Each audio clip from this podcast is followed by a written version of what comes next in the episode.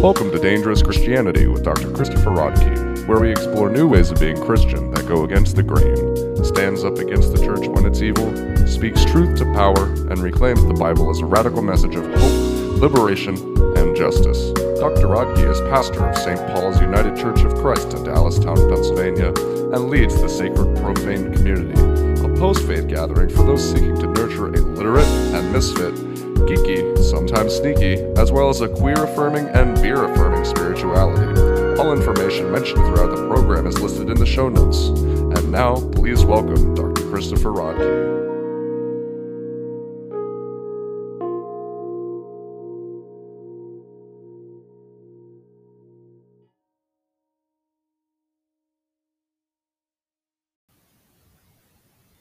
Thanks for joining me for Dangerous Christianity, which is my sermon podcast from St. Paul's United Church of Christ in Dallastown, Pennsylvania. This is Pastor Chris Rodkey. If you'd like to give a donation to the church, you can uh, find the instructions in the show notes for the podcast, or you can email a tax deductible donation to St. Paul's United Church of Christ, which is an open and affirming ministry, at 205 West Main Street, Dallastown, Pennsylvania 17313. And feel free to contact me directly if you have prayer requests or concerns or thoughts to share. Thanks and have a great day.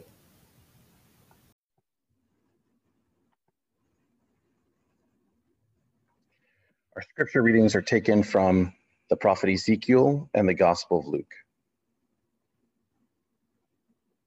First reading is Ezekiel 17, verses 22 through 24. Thus says the Lord God I myself will take a sprig from the lofty top of a cedar. I will set it out. I will break off a tender one from the topmost of its young twigs. I myself will plant it on a high and lofty mountain. On the mountain height of Israel, I will plant it, in order that I, it may produce boughs and bear fruit and become a noble cedar. Under it, every kind of bird will live. In the shade of its branches will nest winged creatures of every kind. All the trees of the field shall know that I am the Lord. Bring low the high tree. I make high the low tree. I dry up the green tree and make the dry tree flourish. I, the Lord, have spoken. I will accomplish it. The second reading is taken from Luke 13, verses 18 through 21. He, Jesus, said, therefore, What is the kingdom of God like? And to what should I compare it? It is like a mustard seed that someone took and sowed in the garden.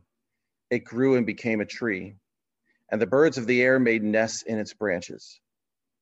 And again he said, To what should I compare the kingdom of God? It is like yeast that a woman took and mixed in with three measures of flour until all of it was leavened. This is the word of God for the people of God. Thanks be to God. Amen. The parables of the mustard seed and the yeast are fairly well known. They're very short.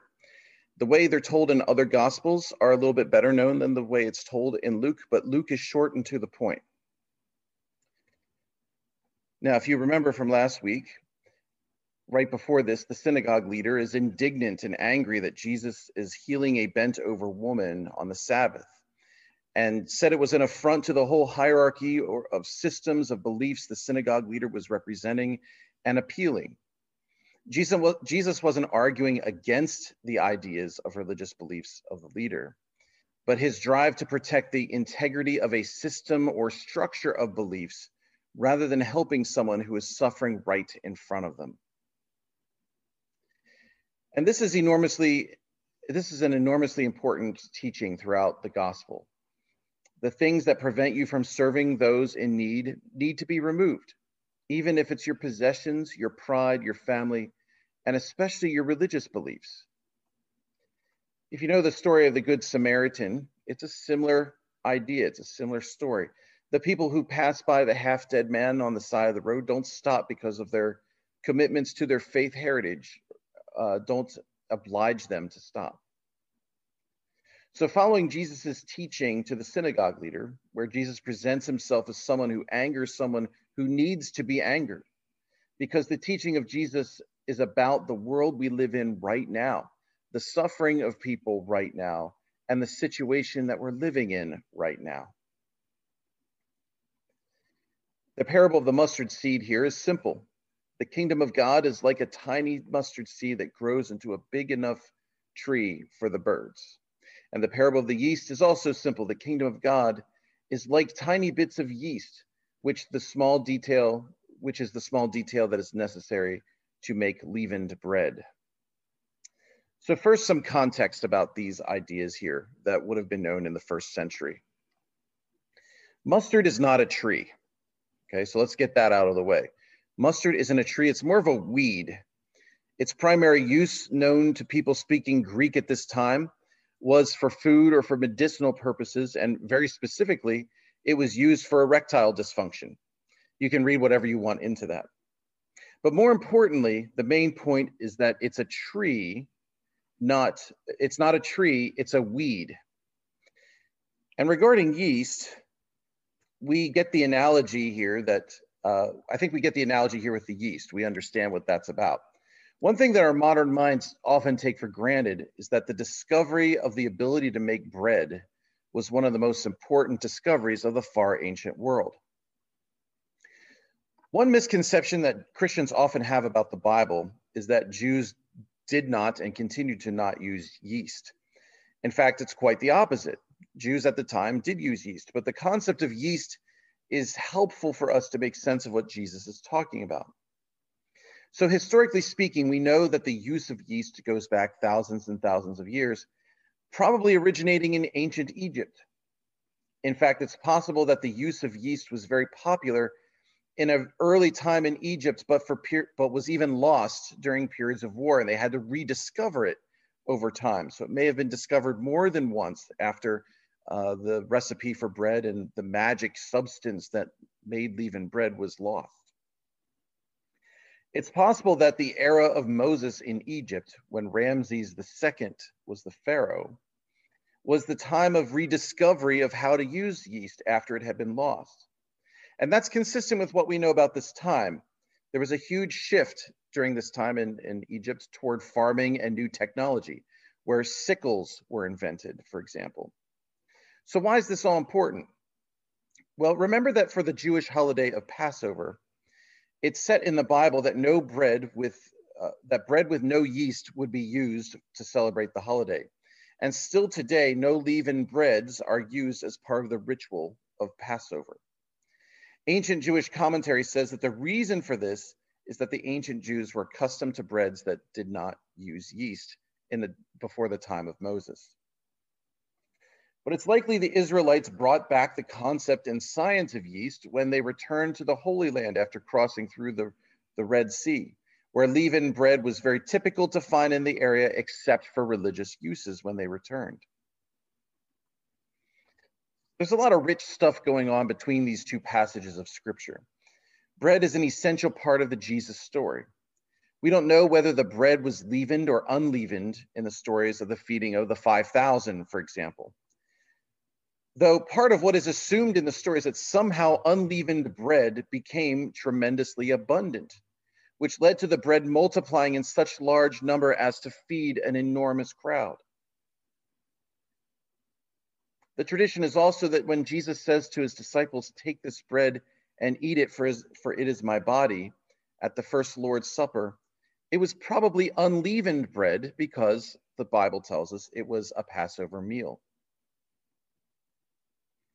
Does this mean that the analogy is that Jesus is the yeast? Well, that's the way this is often understood, and it's not a bad way of reading this. But if Jesus is the yeast, why did he use unleavened bread to give to his disciples, other than the fact it was Passover? But he was breaking all sorts of other traditions when he was celebrating this meal as well. Well, I think that's because we're the yeast. We're the agent of change and expansion. Jesus is bread given to us in the age of the Holy Spirit to call us into being the change and expanding the body of Christ into something growing and expansive.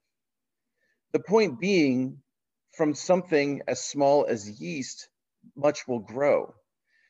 knowing that you just don't use one yeast grain when you're using it, you use several to make bread, but they're tiny little bits. The implication then is that the power of the Holy Spirit is enacted positively when we are conjoined to the body of Christ. We are then the agents of change in the world. The story of the mustard seed is that the power of God can expand mustard, mustard weeds into unimaginably large trees. The power of God leading into the kingdom of God is one of expansive abundance. Now, mustard is sometimes understood by those in agriculture as a nuisance weed. Uh, it expands quicker than you might want if you're not careful. It's also very important in organic farming.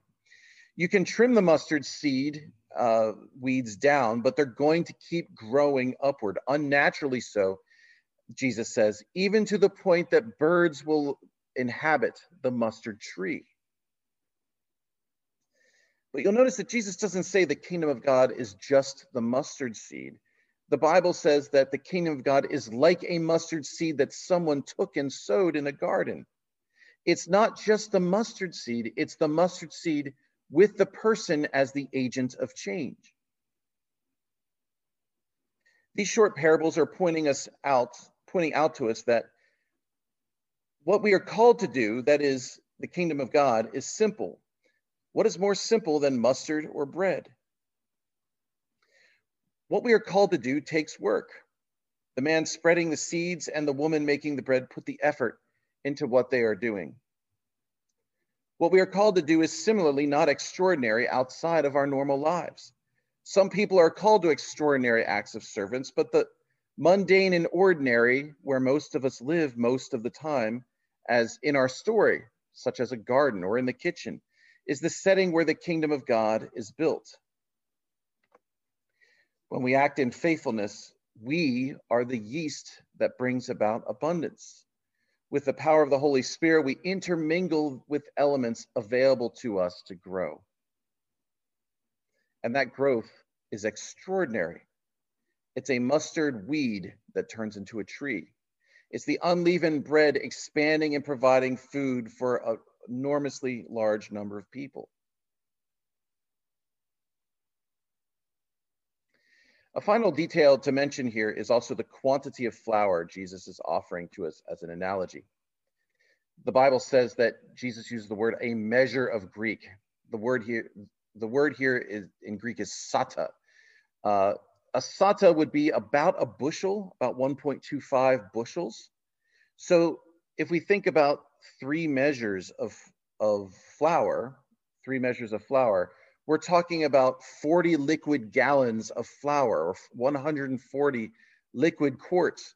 So the amount of flour would be compared to maybe a large water heater, for example. That's how much flour Jesus is talking about here. So that flour would make a lot of bread. I hope you're seeing how these threads of these symbols and analogies are coinciding together. The focus of the short parable is on the overwhelming amount of, of flour that is provided to the woman who herself provides the yeast to make more bread. So a lot of flour with some yeast makes a lot of bread. The point of the story is that if we are the yeast, the only outcome could be abundance. And that we are given the things that we need to grow in abundance. One of the most important teachings of evangelical Christianity in the United States is the life of abundance in Christ. And those of us in the mainline churches are always a little skeptical of this idea because we know that this leads to the concept of the gospel of wealth or situations where people are led to believe that their financial struggles are, are punishments set upon them by God. We ought to be uncomfortable with these beliefs because they are contrary to just about everything most of us understand about Christianity. Yet, the idea of abundance is one of the most popular core beliefs about Christianity in our country today. So while we should be suspicious about this, we shouldn't we shouldn't walk around the teaching that Jesus is offering us here because it makes us uncomfortable. Because of some of the extremes that people take it to.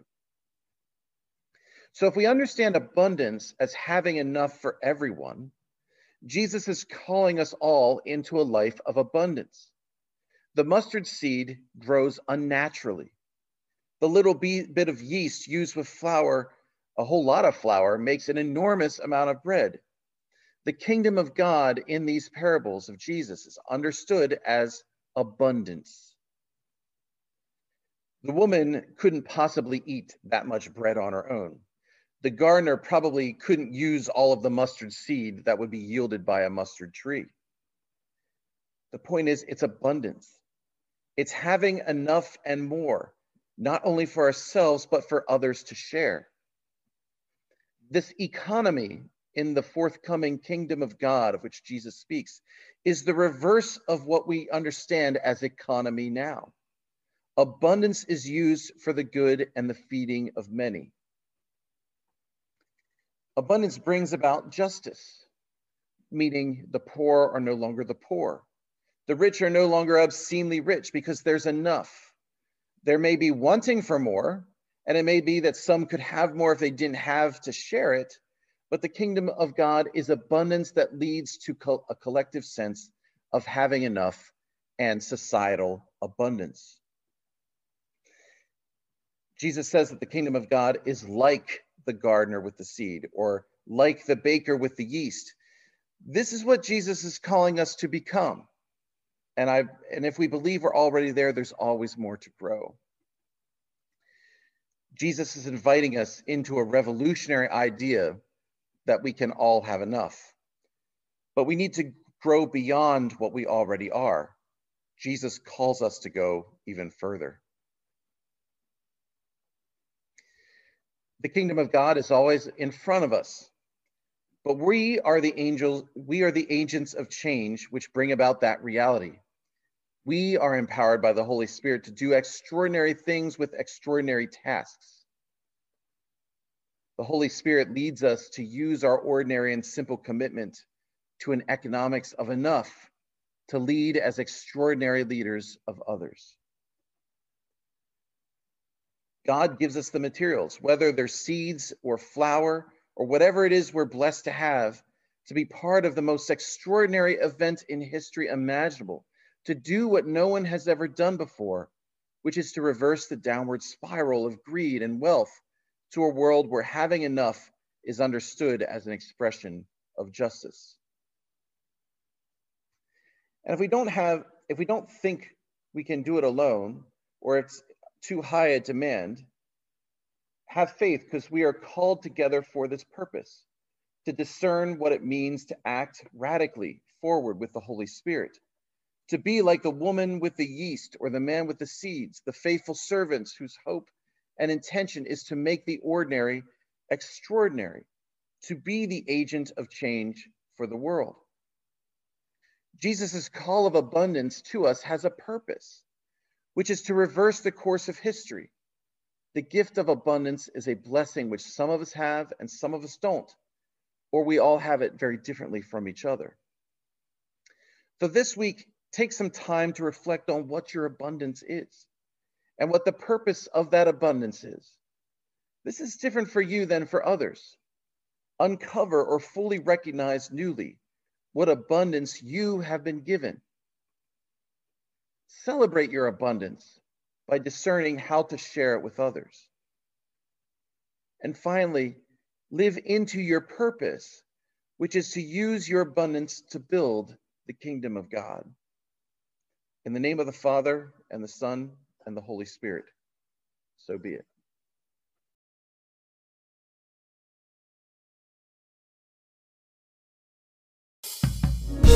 Thank you for listening to Dangerous Christianity.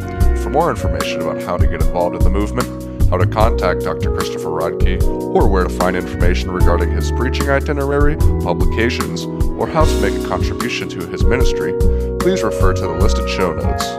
Dr. Rodkey again would like to thank all of his listeners for continuously supporting and tuning into his work and message. Thank you.